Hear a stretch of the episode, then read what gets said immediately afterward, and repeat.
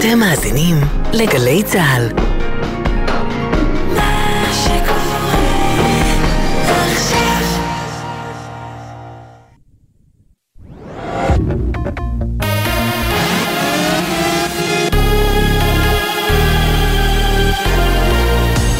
צה"ל השעה שבע, שלום רב, באולפן עמית קלדרון עם מה שקורה עכשיו.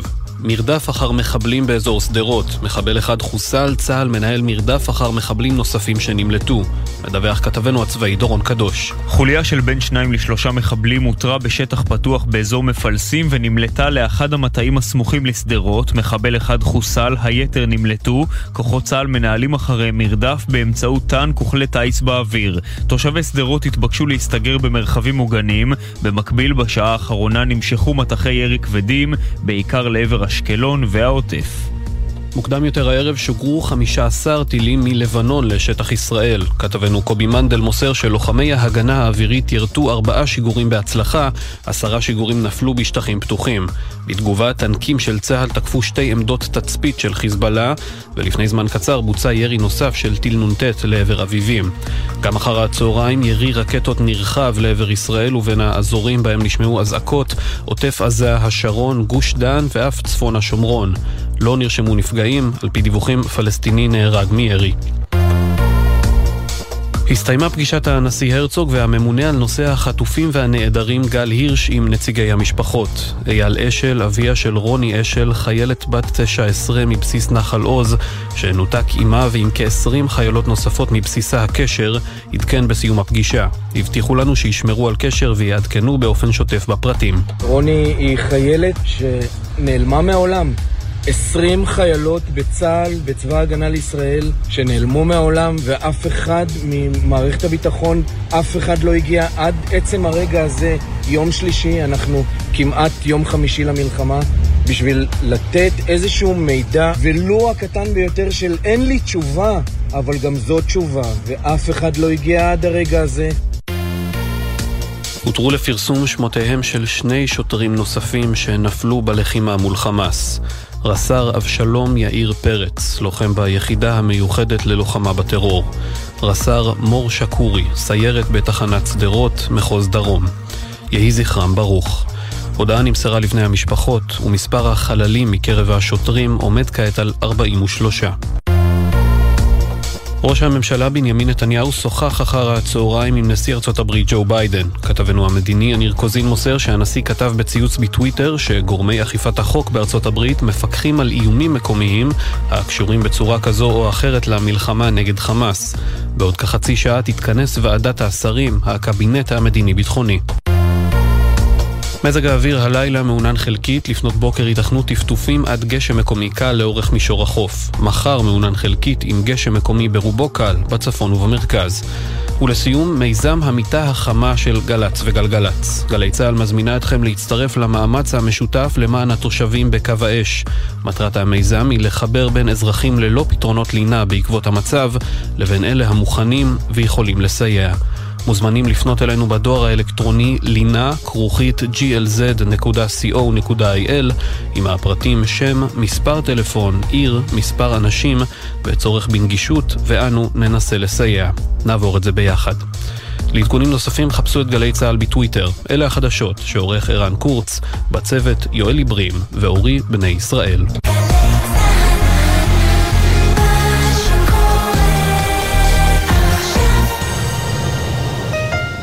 ישראל במלחמה, עכשיו בגלי צה"ל, אמיר בר שלום.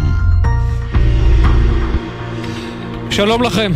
גלי צה"ל ממשיכה בגל השידורים הפתוח, אנחנו כל העת עם אצבע על הדופק.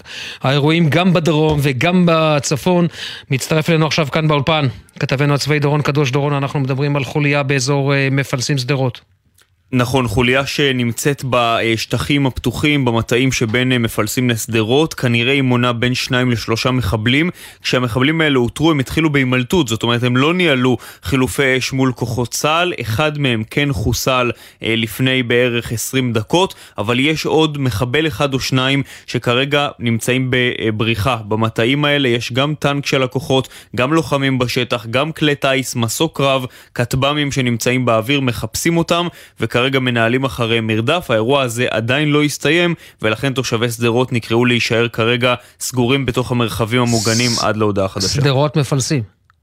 אה, כרגע ההודעה יצאה לתושבי שדרות, כי זאת לא הודעה של פיקוד העורף, אז עיריית שדרות הוציאה אה, הודעה עצמאית אוקיי. בעניין הזה, החלטה שלהם. יודעים אגב אם זו חדירה או כאלה ששוהים בשטח? כנראה כאלה ששוהים בשטח, בצה"ל לא זיהו שום חדירה במהלך השעות האחרונות ובכלל ביממה האחרונה, אז כנראה מחבלים ששהו בשטח, אבל זה עוד ייבדק בהמשך. תודה דורון, תעדכן אותנו ברגע שהאירוע הזה מסתיים. אנחנו עכשיו אליך, רמי שני, כתבנו בדרום, באופקים.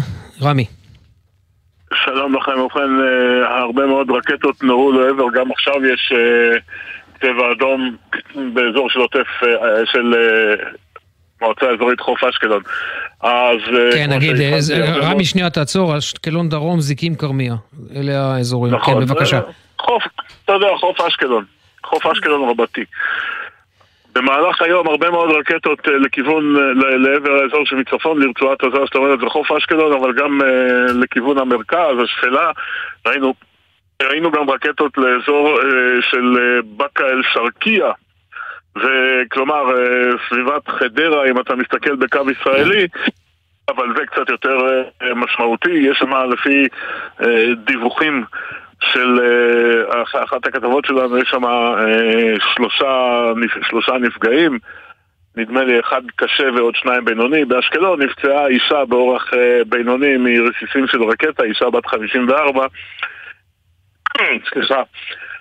היא טופלה באמצעות מגן דוד אדום והועברה למרכז הרפואי ברזילי בעיר.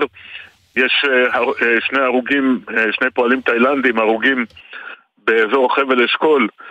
הם אה, היו בשטח חקלאי מחוץ למושב, אה, נפלה שם רקטה, שניים, שלושה מהם אה, נפצעו ואנשי מגן דוד אדום נאלצו לקבוע את מותם של שניים, אחד שהיה פצוע באורח קשה נלקח למרכז הרפואי סורוקה בבאר שבע והמצב הזה נמשך, מדי פעם יש ירי של אה, רקטות לכיוון אה, היום הזה. אתה, היום הזה תספר לנו איך נראה יומו של כתב שטח חרוץ.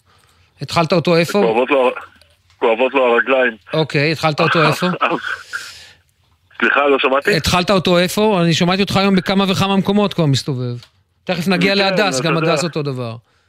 זה נכון, אה, הייתי קצת בשדרות, קצת בשער הנגב, המועצה שלהם עברה לרוחמה לחלק מהזמן. הייתי בשדות נגב, אוקיי. הייתי בנתיבות, אה, בכל המקומות האלה.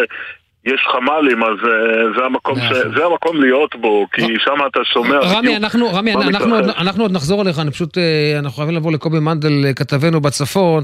אנחנו בכל מקרה עם אצבע על הדופק גם איתך, רמי, תודה. בכל מקרה בשלב תודה. הזה. אה, קובי מנדל, כתבנו בצפון, אנחנו עכשיו אה, איתך, נכון? אנחנו מדברים משהו כמו אה, שעתיים אחרי מטח הרקטות לעבר הגליל המערבי. אזור, אה, צריך להגיד, אזור אה, כן, לימן. שלום, אה, לימן, גליל מערבי, אז קודם כל נאמר אה, שלום ערב טוב אמיר. אחר, אה, לאחר האירוע הקשה אתמול של חדירת חוליית המחבלים באזור הכפר הבדואי ערב אל-עראמשה שעל גבול הלבנון, אירוע שגבה את חייו של סגן מפקד חטיבה 300 בגזרת לבנון, סגן אלוף עלים סלמן סעד, תושב הכפר הדרוזי ג'ת ינוח שבגליל. אחר הצהריים שוב התחממות. שני שיגורים זוהו לעבר שלומי, לימן, בצת, חניתה ויישובים נוספים. בסריקות בשטחים הפתוחים באזור ובבדיקה זוהו לא פחות מ-15 שיגורים מלבנון, ארבעה מהם יורטו על ידי לוחמי ההגנה האווירית ועוד עשרה נפלו בשטחים פתוחים, איש לא נפגע. התושבים באזור כולו שהו כל אותה עת בחדרי הביטחון ובמרחבים המוגנים. צה"ל בתגובה ירה באמצעות טנקים לעבר שתי עמדות תצפית של החיזבאללה. ערב נוסף, אמיר, של מתיחות יורד כעת על הגליל, ובמיוחד על היישובים צמודי הגדר. עד כאן. תודה, אה, קובי. אנחנו אה, עכשיו אה, מיד יהיה איתנו שחר גליק, כתבנו הפוליטי, ומיד יהיה איתנו. שחר לא איתנו עדיין. טוב, אולי נחזור בינתיים על מה שידוע לנו עד עכשיו, על כל השעתיים האחרונות. אנחנו מיד רוצים לשמוע את שחר, אמנם נמצא בדרום, אבל אנחנו רוצים לדבר איתו על המאמצים. להקים את אה, ממשלת החירום אה, מוקדם יותר, כך מפרסם אה, עמית סגל, משוחח חבר הכנסת גדי איזנקוט עם חיילי חטיבת אלכסנדרוני, והוא אומר להם בשיחה הזאת, אני מעריך שממשלת חירום עוד הלילה תוקם. שחר אה, גליק, צריך לומר, הוא נמצא ב, באזור הנגב המערבי, אנחנו קצת מתקשים ליצור איתו אה, קשר. יש לנו, אה, יש לנו כמה צלילים אולי, בינתיים נעלה כמה, אין לנו גם כמה צלילים? אז אה, שחר איתנו. שחר איתנו. שחר גליק, שלום. כן. היי, שחר? שלום. כן, שומעים אותי? כן, שומעים אותך, שחר. קודם כל, מה שלומך? אנחנו בטוב, בכמה שאפשר במצב הזה. ספר לנו, אתה, רגע, אתה, איפה אתה כרגע, איפה אנחנו תופסים אותך? אתה היית כל היום בנגב המערבי, שמעתי אותך מסתובב. נכון, אנחנו עכשיו קצת חזרנו יותר לכיוון אה, אה, אשדוד, התרחקנו קצת מהאזור שם, אבל באמת אה, אחרי ימים ארוכים בכל האזור הזה של שדרות, העוטף של העוטף, היינו שם היום. תשמע... זהו, שחר, לא, אתה יודע מה, אנחנו תכף נגיע לפוליטיקה, היא תמיד, פוליטיקה תמיד שם. ספר לי קצת על החוויות שלך, כתב שטח, אתה מסתובב שם, ספר לי קצת מה ראית, עם מי דיברת. תשמע, אמיר, האנשים ששם נמצאים, בעיקר התושבים והצוותים לא הרשמיים ומעבר לכוחות צה"ל, האנשים שגרים שם, כיתות הכוננות, צוותי הצח"י, מתפקדים בצורה שלא תיאמן, 200 אחוז, אנשים שלא ישנים בלילות, ובאמת חדורי מטרה, אמיר. לא ישנים בלילה, רצים, מסייעים לכל מי שצריך, ממשיכים לתפקד את המערך ורואים, רואים את השיקום הזה, נכון, הרחובות בהרבה מקומות ריקים, שדרות כמעט כולה, באמת, אתה מסתובב ברחובות, אין הרבה אנשים, אבל האנשים שנמצאים שם עובדים שעות על גבי שעות כדי להחזיר את המקום לחיים, כדי לייצב את הדברים האלה. הקליטה חזרה ברוב היישובים, וזה ניכר מאוד. העוטף מתחיל, מתחיל, מתחיל להתאושש, עוד מלאכה רבה לפנינו, ועוד ימים ארוכים של האירוע הזה, אבל זה מאוד מאוד ניכר שם בשטח, הצוותים המקצועיים שם, וגם לוחמי המילואים שבשטחי הכינוס, שמחכים להיכנס, נחושים, עובדים, לא מפסיקים, מנצלים כל רגע כדי להתאמן. וזה באמת מעודד בתוך הימים המורכבים האלה והקשים לראות את זה פעם אחרי פעם איך החבר'ה האלה באמת חדורי מטרה מוכנים, מאות משאיות עם ציוד, אלפי אנשים מתייצבים למילואים, חיבוק רגע לפני שנכנסים לשטח הכינוס וזה פשוט רואים כל הזמן, בכל האזורים שם, את ההירתמות ובעיקר את התפקוד המדהים כל הזמן של האנשים, הצוותים המקצועיים בשטח, האנשים ששם שגרים ונלחמים על הבית שלהם. זה באמת מחזה ש... ש, שמכניס תקווה בימים המורכבים אוקיי, האלה. אוקיי, דיברת על תקווה, בואו נלך לתקווה בספק, העניין הפוליטי, מה אתה שומע? גדי איזנקוט, אני לא יודע אם שמעת קודם את הדברים, אבל גדי איזנקוט משוחח עם לוחמי חטיבת אלכסנדרוני בטלפון, שואלים אותו ממשלת חירום, הוא אומר אני אאריך עוד הלילה, עד כמה הוא מדויק? תראה, אז זה גם שאומרים לנו כל מי שמעורב במשא ומתן הזה, שזה עניין של שעות, זה כבר לא עניין של ימים, ולא, זה אירוע של שעות. ראש הממשלה נתניהו מסיים היום את הפגישה הזו של ראשי הקואליציה, הם נותנים לו כולם, למעט בן גביר שמתנגד לחלק מהדרישות, אבל כולם נותנים לו צ'ק פתוח, אומרים לו, מה שצריך, העיקר תעשה את זה כמה שיותר מהר, וממה שאנחנו מבינים, השיחות האלה באמת מתקדמות. עכשיו, צריך לסייג ולומר שכבר מאתמול בבוקר אומרים שזה עניין של שעות, והאירוע הזה מתעכב, אבל לפחות ממה שאני שומע עכשיו, בשעות האחרונות, מחדרי המשא ומתן, האירוע הזה לקראת סיום. סביר להניח שכבר הלילה נשמע את ההכרזה הזו על הקמת ממשלת חירום.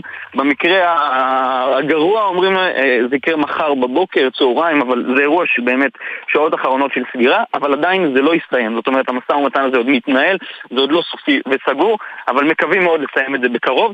גנץ אמור להיכנס, לצידו אייזנקוט ישבו באיזשהו קבינט אה, מצומצם כזה, קבינט מלחמה, אה, כשראש הממשלה נתניהו, שר הביטחון יואב גלנט, וכנראה עוד שר אחד או שניים שאיתם מקבלים את ההחלטות, הם אלו שיתחילו יתחילו להנהיג את המדיניות קדימה אה, בממשלת חירום לאומית אה, מאוחדת.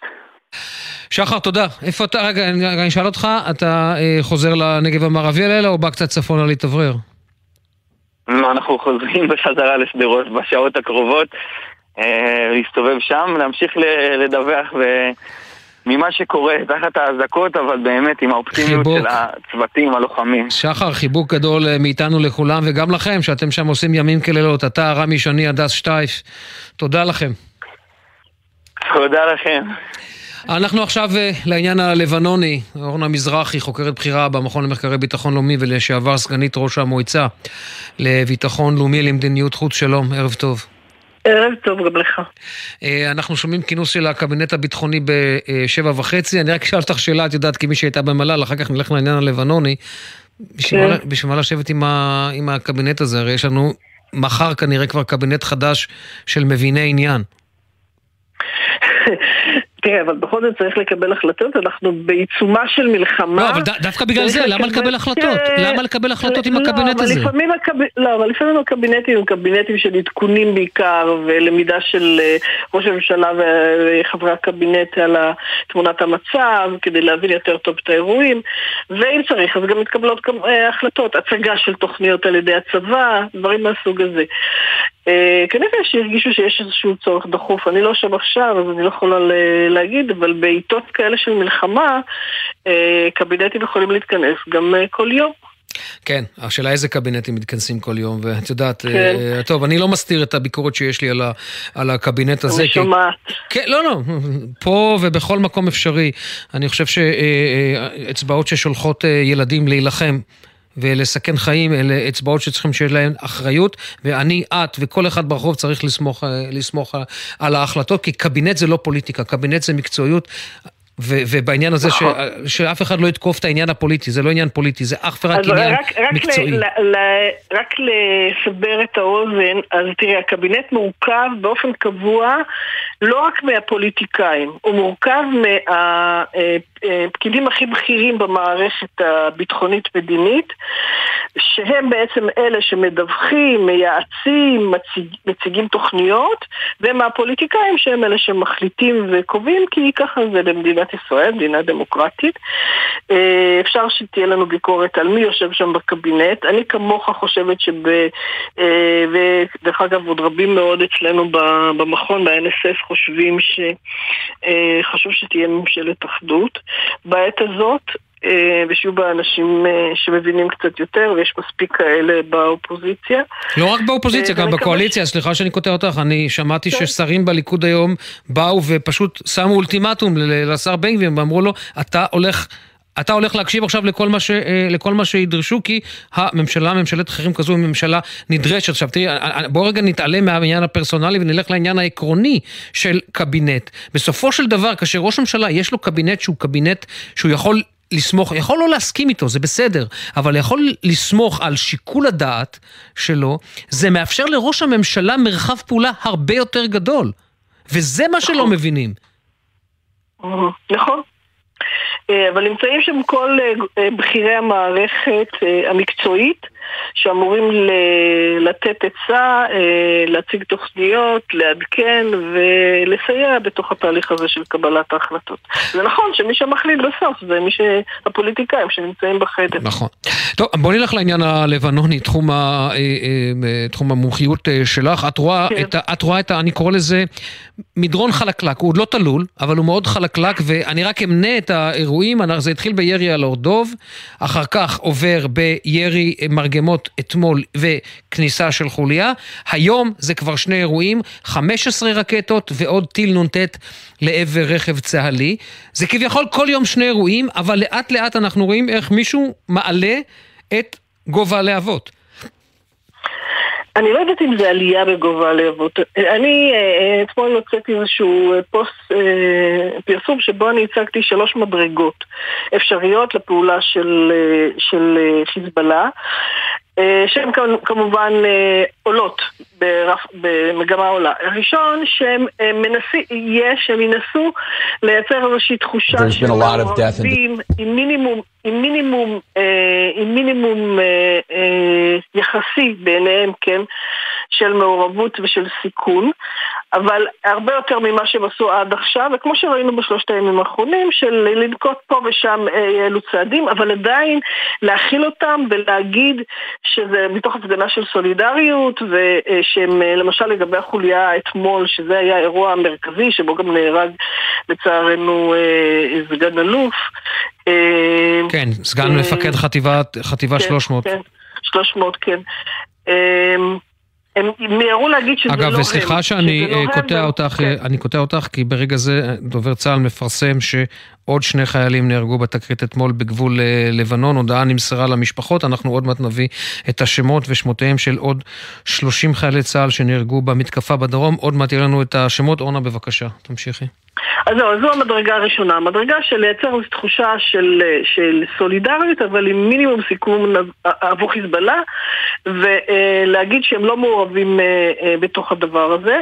הדבר, המדרגה השנייה זה שהם ייכנסו באמת למשהו הרבה יותר רציני, עם אה, אפילו כמה ימי קרב, אבל עדיין מוכל מתחת לסף המלחמה, שזו עוד עליית מדרגה, ככה שזה יכול לקרות בימים הקרובים. והמדרגה האחרונה היא שהם אה, ייכנסו all out ותיפתח איזושהי חזית אה, נוספת בצפון.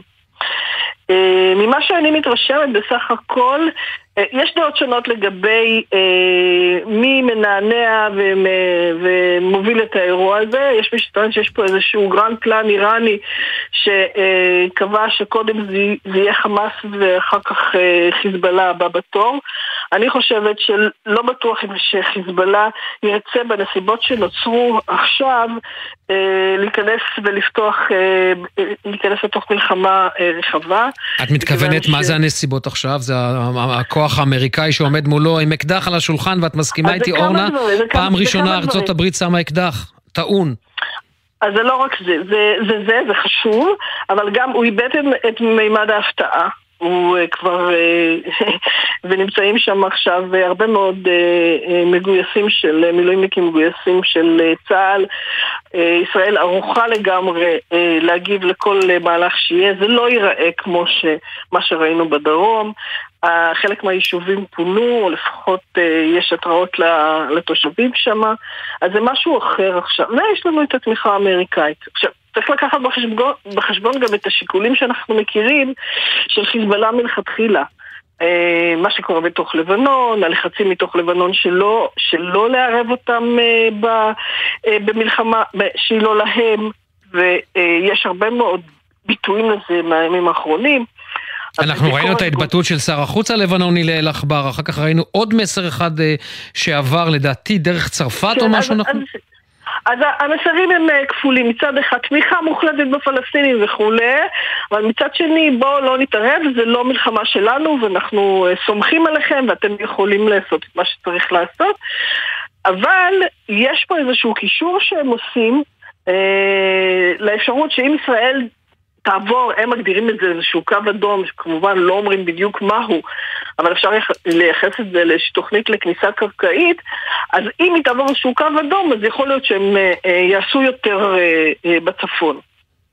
ככה שיש פה איזשהו קישור בין הזירות, שכשחושבים על איך, איך הולכים להתנהל ומה לעשות בדרום... רגע, חיזבאללה, חיזבאללה שם על... בצורה חד משמעית, הוא קבע את זה? כניסה קרקעית ישראלית לרצועת עזה תכניס גם את חיזבאללה לרשימה? הוא לא, הוא, לא, הוא לא קבע את זה, הוא מרמז על זה. הוא מרמז על זה. איך? אה, בכל מיני התבטאויות של אה, גורמים של הארגון, בפרסומים עיתונאיים ודברים כאלה, שאם אה, שם ישראל, הם לא אומרים כניסה קרקעית, אם היא תעשה משהו שהוא משמעותי הרבה יותר, אז, אז הם יפעלו ביתר עוצמה ותהיה תגובה הרבה יותר חזקה. Mm-hmm. אני לא בטוחה שזה, ש, ש, אנחנו עושים את התכנונים שלנו לגבי הדרום, זה צריך להיות העניין העיקרי שמוביל אותנו. זה נכון שצריך לבודד בין, לנסות לבודד בין שתי הזירות ולחשוב ולשקול היטב איפה חשוב שנשים את מירב הכוח ואיפה חשוב שנעשה פחות. כנראה שעכשיו חשוב שנעשה בעיקר בדרום, שנשתדל אה, לעשות כל מה שצריך אה, אה, מבחינה אופרטיבית כדי להשיג את התכלית שנקבעה על ידי הקבינט, מה לעשות. אה, של פגיעה מאוד חמורה אה, בחמאס. כן. אה, ולהשאיר את הצפון להזדמנות אחרת, למרות שאני חושבת שיש לנו היום הזדמנות לחזק את ההרתעה שנחלשה. איך, דרך עזה? דרך עזה? זאת אומרת שעזה תקרין החוצה?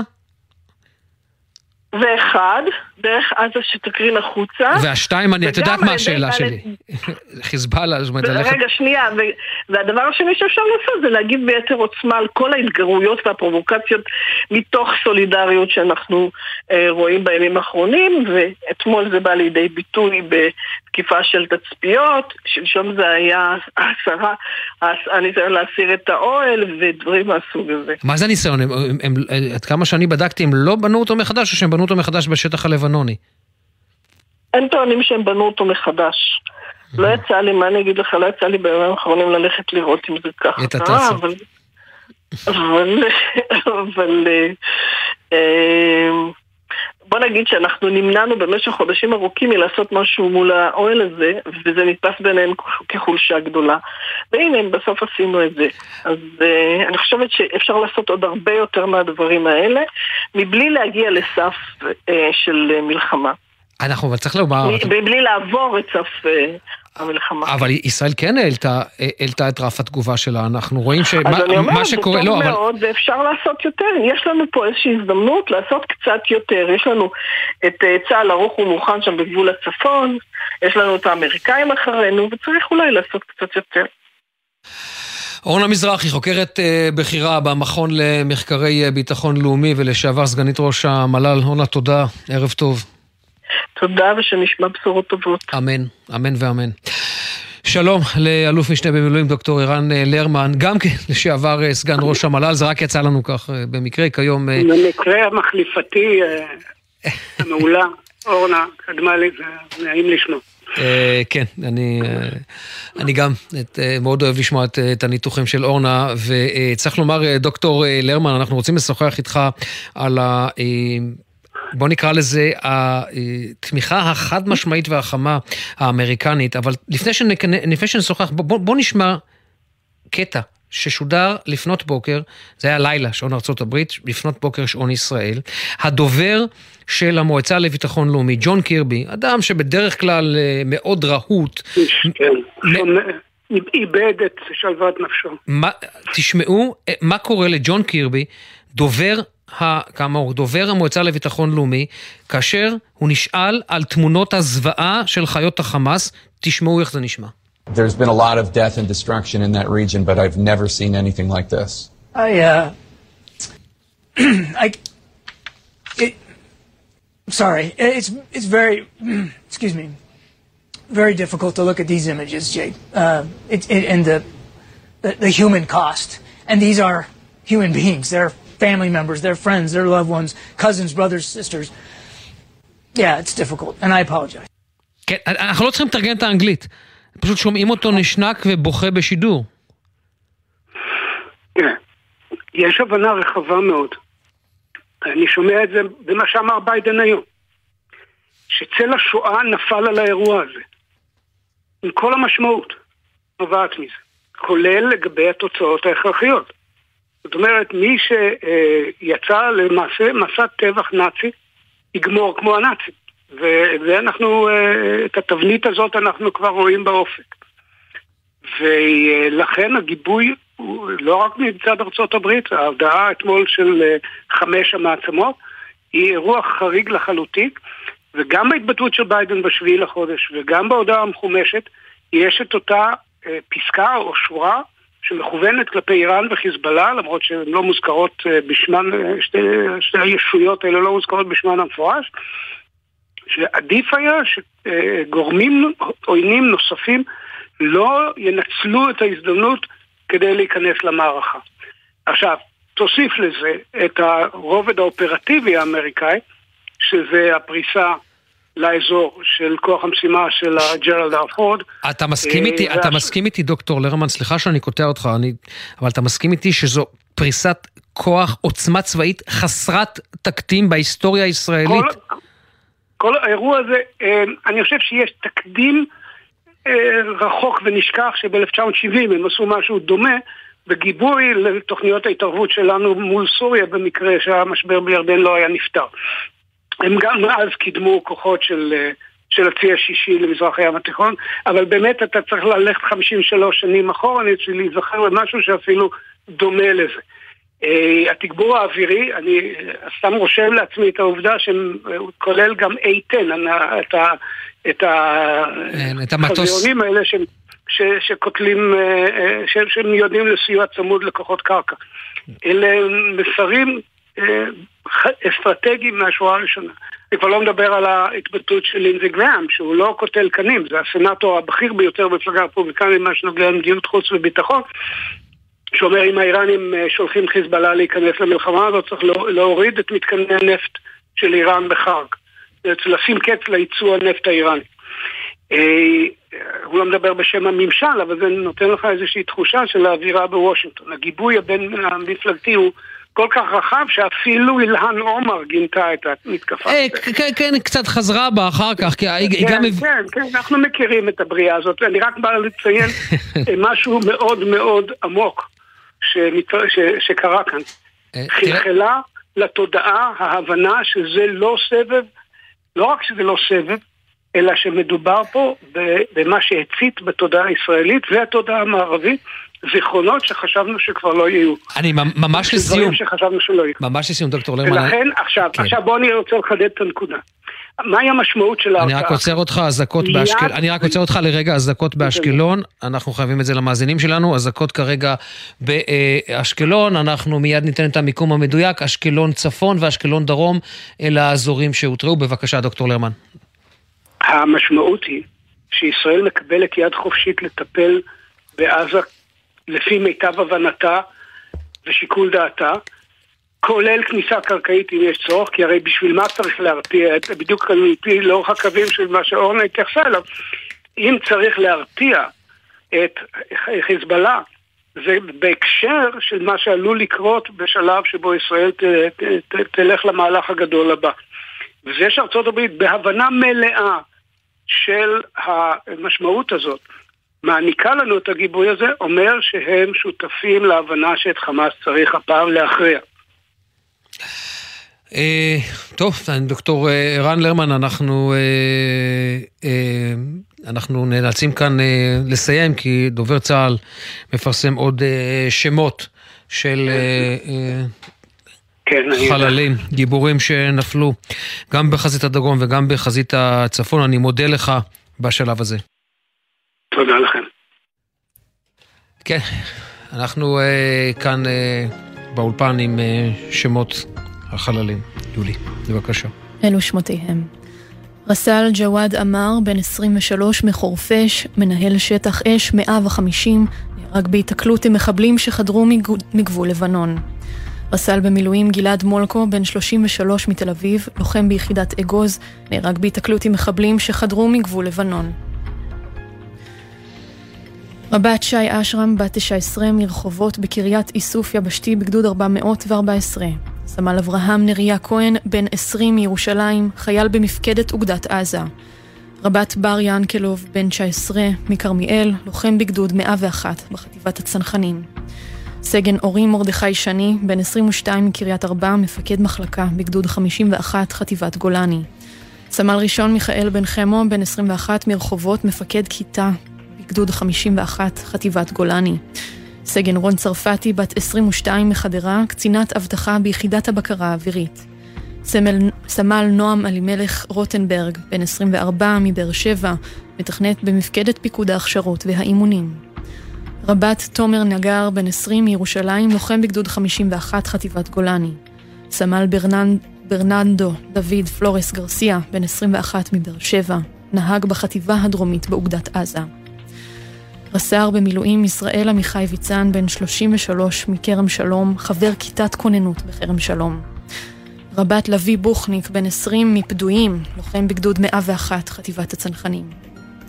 רס"ן במילואים איתן מנחם נאמן, בן 44, מיישוב טנא, רופא לוחם בגדוד 7008, עוצבת חצי האש.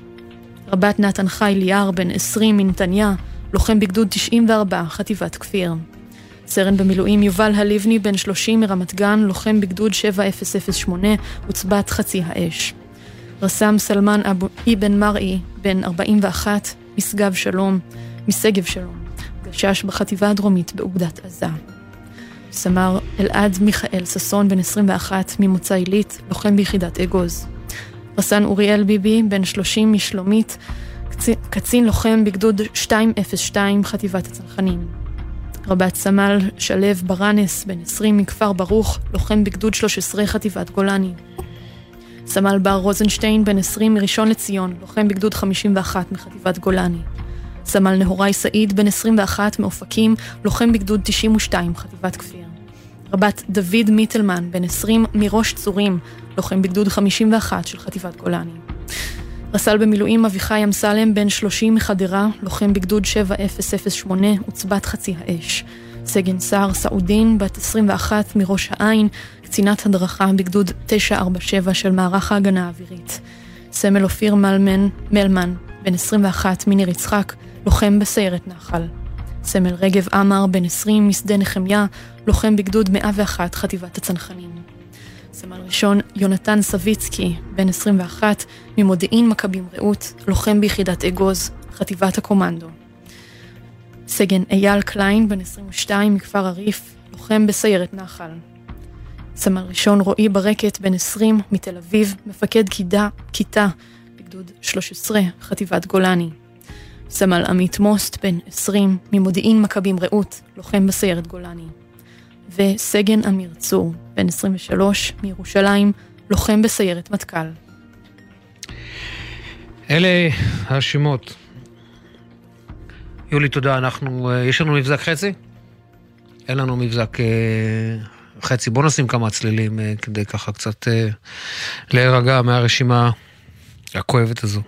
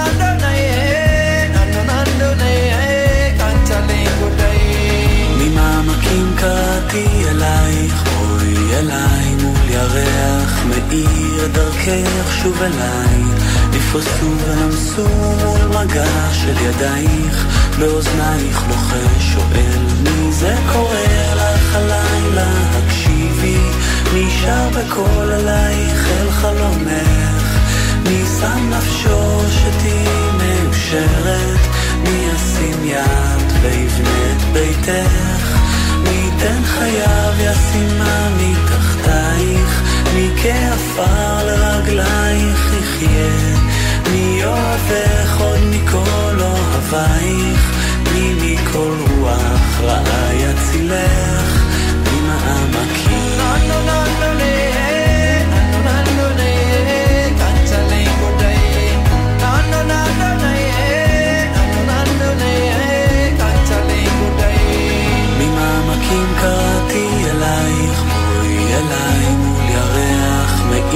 בדרכך שוב אליי, נפרסו ונמסו מול מגע של ידייך, באוזנייך לוחש שואל מי זה קורא לך הלילה, תקשיבי, מי שר בקול אלייך אל חלונך, מי שם נפשו שתהיי מאושרת, מי ישים יד ויבנה את ביתך?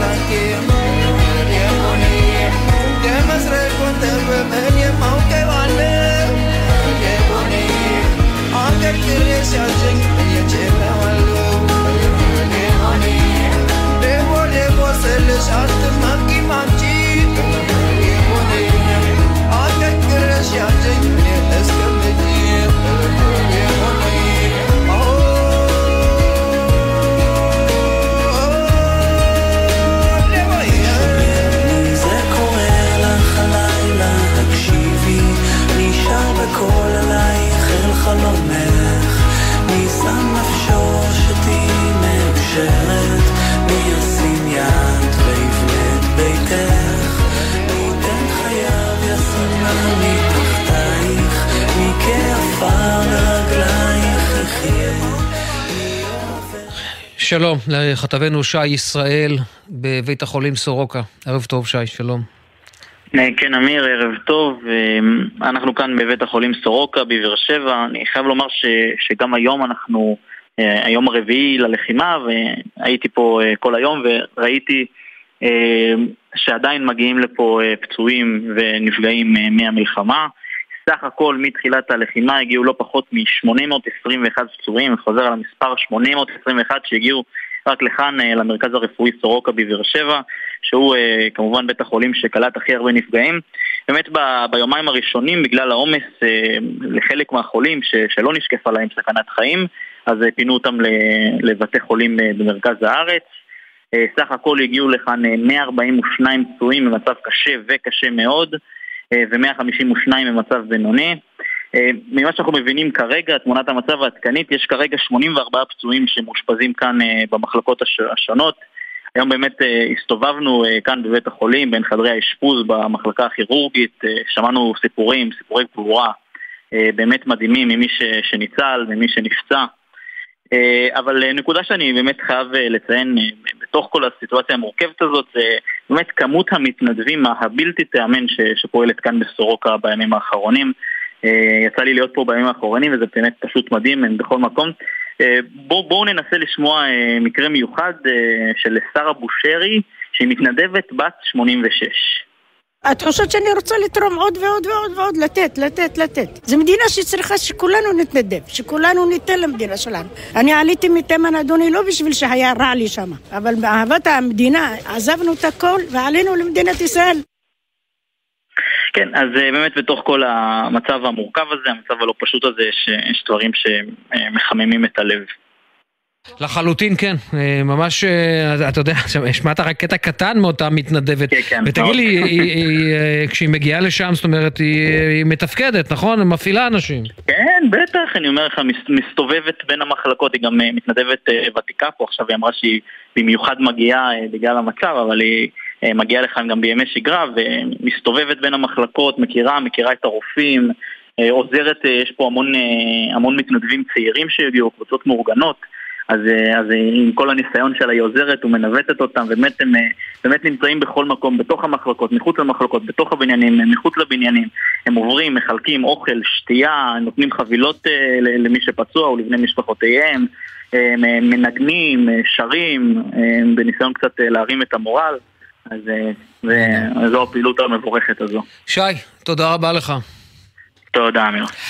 אנחנו עכשיו אומרים שלום וערב טוב לפרופסור שאול חורב, ראש המרכז לחקר מדיניות ואסטרטגיה ימית. שלום. ערב טוב, אמיר, וערב טוב למאזינים. פרופסור חורב, אני רוצה לדבר איתך, ואני ככה, אתה יודע, אני הולך בהרגשה שבמהלך הימים האלה, הציבור הישראלי לא כל כך מבין את עוצמת הכוח שארצות הברית מציבה היום מול חופי לבנון. ולכן אני רוצה להתרכז, להתרכז איתך ולהתמקד איתך בכוח הזה מבחינה צבאית. קודם כל תתאר לנו מה, מה הוא אומר, כמה מטוסים מדובר, כמה... אני, מני, אני מבין שמדובר במאות טילי אה, אה, שיוט בכוח הזה שמונה יותר מעשר ספינות. נכון, קודם כל מדובר על כוח משימה, או מה שהם קוראים strike group, שבראשו עומדת הנושאת מטוסים החדישה ביותר של ארה"ב, ג'רלד פורד, שהיא מחליפה את הסוג של הנימיץ, שעליה לבד יש 60 מטוסים.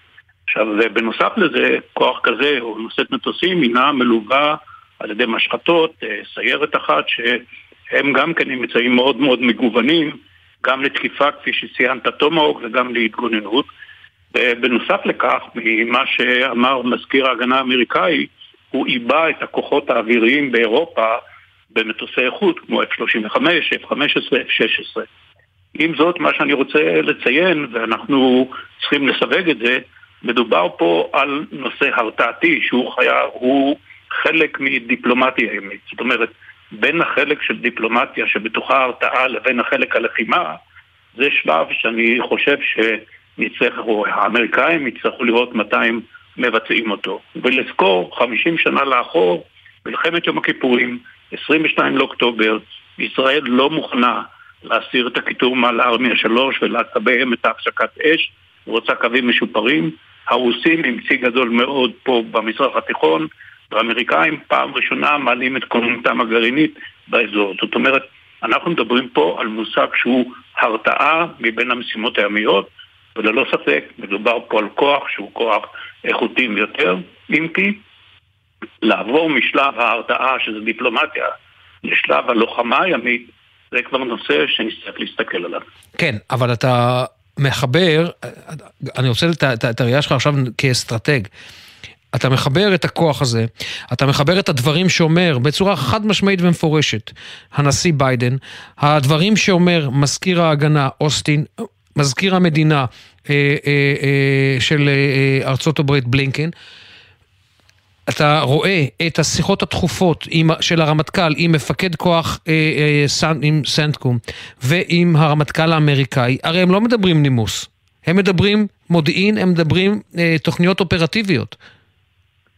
ללא ספק, אבל אני אומר, פה בשלב הראשון, מה שהאמריקאים רוצים, והם אומרים את זה, הם מדברים על deterrence, הם לא מדברים על fighting בנושא הזה. ויש משמעות לכוח כזה שמתייצב אה, מול חופי לבנון או במזרח הים התיכון מבחינת המסר שהוא מעביר. מסר, פעם דיברו על זה ספינות תותחים, היום זה מדברים על זה על נושאות מטוסים וכוח משימה כזה, שללא ספק הוא כוח עם יכולת מאוד מאוד גבוהה. וזה לא רק אופייני לנו. ביולי, כשהיו השתלטות של משמרות המהפכה האיראנית על שתי אוניות אה, מכליות במפרץ, מיד האמריקאים גם שלחו. לא נלחמו, אבל זה העביר איזה מסר. ולכן אני לא מוריד מהערך הזה, אבל אני עושה את ההבחנה הברורה בין הרתעה לבין אותו מצב שבו האמריקאים, אם נבקש או אם נצטרך, יצטרכו להיכנס לתקיפה באמצעות המטוסים שלהם או טילים מכלי השיט שלהם. וכשאתה לצורך העניין אה, אה, שומע את הדברים, אני ניסיתי להבין היום דרך ההצהרה, יש, רגע, יש לנו, אתה יודע מה, בואו נשמע את זה יחד, בואו ננסה רגע לשמוע את אה, דובר צה"ל, יש לנו את דובר צה"ל? מיד אנחנו נשמע אותו. הוא אומר, את, הוא אומר שהוא אה, לגבי המעורבות האמריקנית וההבטחה האמריקנית, הוא הולך רחוק אבל למעשה לא אומר אה, אה, שום דבר, אבל אתה יכול לרמה, לשמוע בין הדברים שהוא רומז שיש הבטחה אמריקנית כן להתערב צבאית. הנה, בוא, בוא תשמע את זה איתי, הנה. הרמטכ"ל שוחח אתמול עם יושב ראש המטות המשולבים החדש, הגנרל בראון, יחד עם שיחה נוספת שהייתה מוקדם יותר עם מפקד פיקוד המרכז האמריקאי, הגנרל קורילה. אנחנו עובדים איתם בתיאום מבצעי מלא. התיאום הזה יש לו הרבה מאוד אה, ביטויים, ביטויים מבצעיים, ביטויים מודיעיניים, והאמריקאים מדברים במעשים.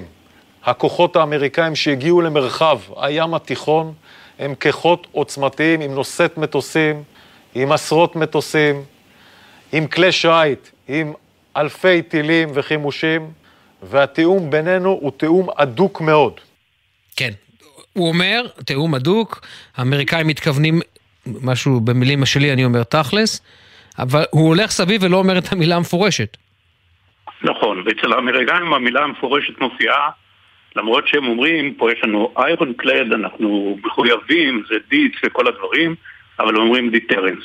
ומה שאני מעלה פה בסימן שאלה, אני לא מזלזל ביכולות ובפוטנציאל, מתי באמת אנחנו נגיע למצב כזה שכנראה ההרתעה הזאת תקרוס ומדינת ישראל תצטרך לבקש מהאמריקאים, והאם האמריקאים יהיו מוכנים לעשות את זה, להיכנס לשלב הימי שאנחנו קוראים לו לחימה, ללא ספק, כוח משמעותי. אני מקווה שבהרתעה של כוח כזה שמוצב פה, יעשה את מה שצריך לעשות פה, אה, ולא נזדקק לשלב השני. אבל ללא ספק פה מדובר על כוח גדול, על תיאום, על מחויבות אמריקאית מהנשיא דרך מזכיר ההגנה ואחרים, אבל הם מציינים את המילה הרתעה. וכנראה שלא לחינם. הם מציינים גם את המילה הגנה, ואנחנו נצטרף להגנת ישראל, וזה משאיר להם פתח להתערבות צבאית, כי הם לא רוצים להיחשב כתוקף, כאגרסור, ויכול מאוד להיות שזה יהיה, זו הדרך שלהם לסמן לאיראן, יורים בחיזבאללה, אבל פוגעים באיראן ובכל מי שמנסה לערער את המזרח התיכון, אבל שוב, אתה יודע, זה יכול להיות אה, פרשנות, והיא בסופו של דבר אה, תיבחן אה, במציאות. אני מקווה שלא נגיע למצב הזה שההרתעה תעשה את מה שצריך פה. אה, לא לבחון יותר מזה, אבל ללא ספק יש פה סיוע, סיוע שהוא בכוח שבא ומדגים את מה שצריך פה בנושא. אם כי נזכור, היו תקופות אחרי מלחמת המפרץ שהם השתתפו פה באופן פעיל במה שאנחנו קוראים תיאטר מיסייל דיפנס, עמדה פה משחטת שלהם, לא עבדה, אהבה את זה, והייתה חלק ממערך ההגנה הישראלי כנגד טילים. היום אנחנו פחות זקוקים לזה, אבל כן, גם השתתפו בנושא הגנה. פרופסור שאול חורב, ראש המרכז לחקר מדיניות ואסטרטגיה ימית, תודה רבה לך, פרופסור. ערב טוב לך ול... תודה. שלום לאלוף משנה במילואים, עורכת הדין פנינה שרביט ברוך, חוקרת בכירה במכון למחקרי ביטחון לאומי, וגם חברה בפורום דבורה. ערב טוב. אז אה, אה, עורכת הדין אה, ברוך, אנחנו נמצאים בעיצומה של מערכה ברצועת עזה, שבה ישראל למעשה מעלה בצורה משמעותית את כמות התקיפות, ו...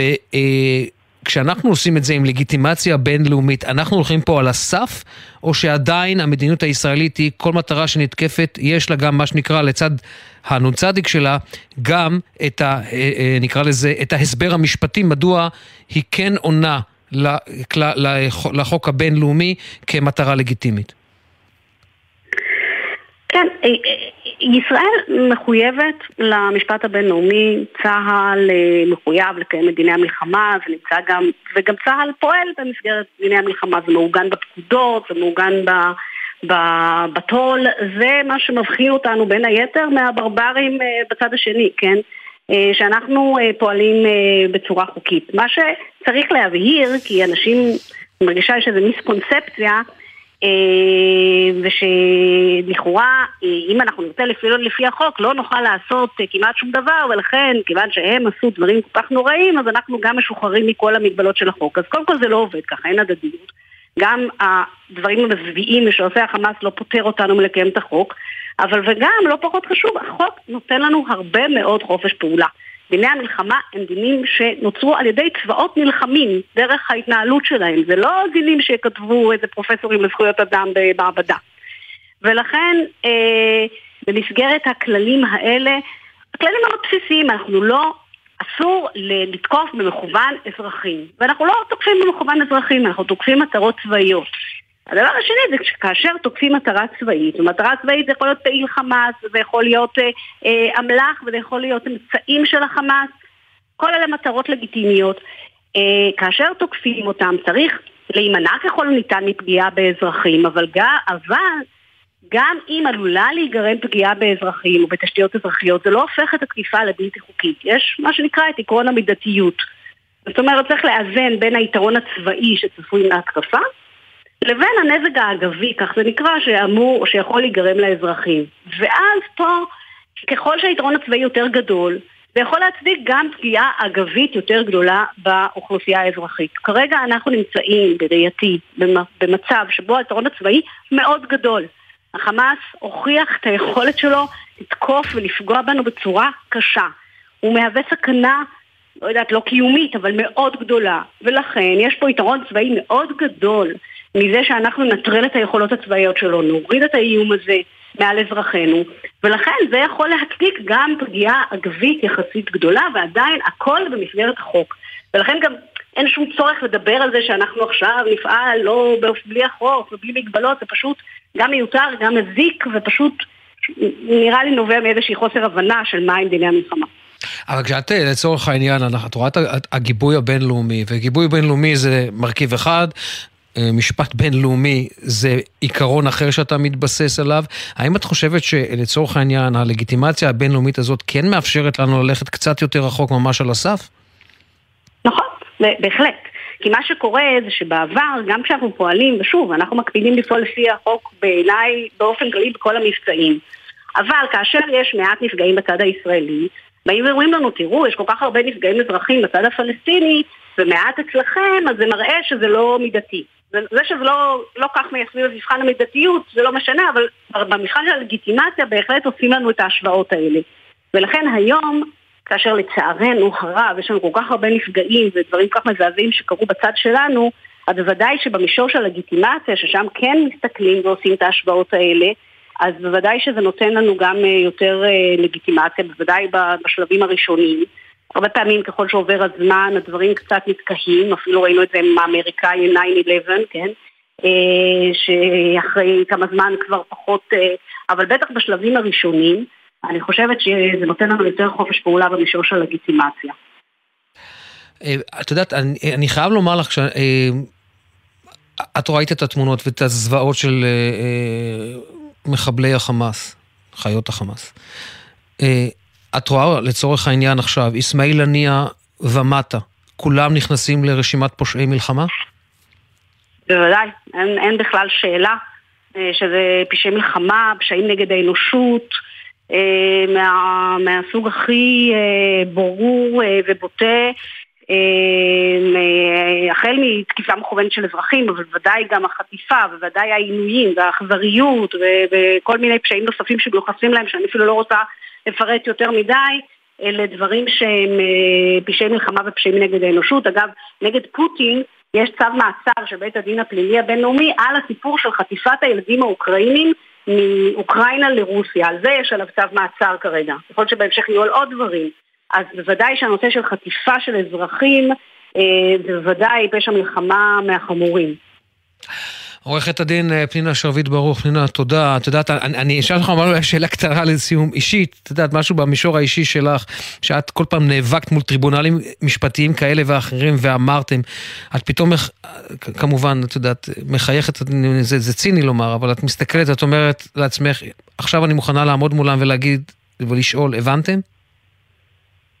אני חושבת שבהחלט יש כאן עניין של, בטח בכל מיני כאלה שמהדהדים את ה-BDS ובאים אלינו בטענות, אנחנו הנוראים והאכזריים ומה אנחנו רוצים מהפלסטינים המסכנים, אני חושבת שהיום יכול ליפול האסימון לעוד כמה אנשים מבולבלים בעולם שלאו דווקא עם כוונות רעות, אה, כמה זה מורכב וכמה יש מולנו באמת אתגר של גורם שרוצה להשמיד אותנו, שמתייחס אלינו כ- כלא אנושיים, שאפשר לעשות להם את הדברים הכי מבביעים ותהיה יותר הבנה. אני מאוד מקווה. עורכת הדין פנינה שרביט ברוך, מילה תודה. תודה לכם. זהו, אנחנו uh, נפרדים uh, כאן, uh, עוד מעט יהיו כאן עידן קבלר ומזל מועלם, אנחנו מיד מעבירים אליהם את השרביט. אנחנו נגיד תודה למפיקים שלנו, לנועה נווה, לוורדי שפר, אליעזר ינקלוביץ', לשיר דוד, על הביצוע הטכני הוא ליאם גל, ובפיקוח הטכני אילן גביש, אני אמיר בר שלום. מבט לאופק. נהיה חזקים. תודה. Habla que,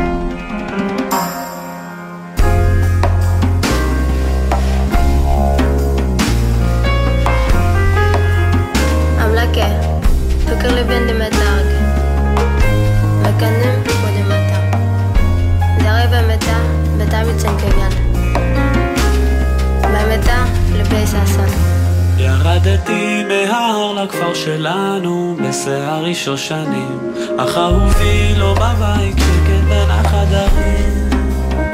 שם בנהר שליד הכפר שלנו אהובי בלילה לא חזר. מצא לו אהובה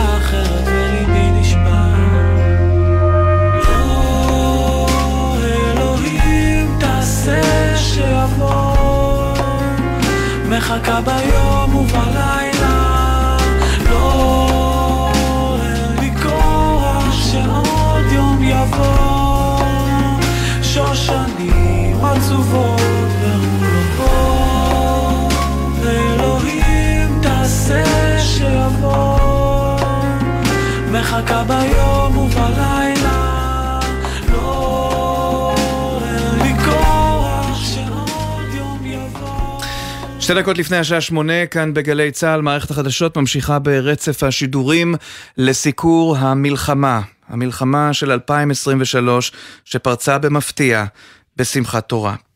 כאן איתכם באולפן, מזל מועלם ועידן קבלר, שלום מזל. ערב טוב. אנחנו פותחים את השידור הזה מעט לפני הזמן שתוכנן לנו, שתי דקות לפני השעה שמונה, כבר דקה לפני שמונה, כי אנחנו ממתינים לכמה אירועים שיקרו בשעתיים שלנו. אחד שאמור לקרות בדקות הקרובות, נאום של נשיא ארצות הברית, ג'ו ביידן, שאמור להרחיב דברים שכבר אמר מוקדם יותר, אודות הנושא, ואולי נתחיל בכך, אה, מזל, אחרי זה נגיע לדברים היותר עמוקים של האירוע. ארצות הברית, אם יש מישהו שאי פעם פיקפק, אולי דווקא בגלל שזה ביידן, ש, שהעניין היהודי, הישראלי, הציוני כל כך תמוה בו, עושה כאן דברים שלא ראינו אפילו ביום כיפור. נכון, גם זה וגם הברית הזאת, זאת ברית של אינטרסים, ברית של ידידות. אה, ברית, אה, אתה יודע, גם של איזה מהלך משותף. דיברנו עד לפני, מה, פחות משבוע, על אולי אה, שלום עם סעודיה, מהמם. על מהלך...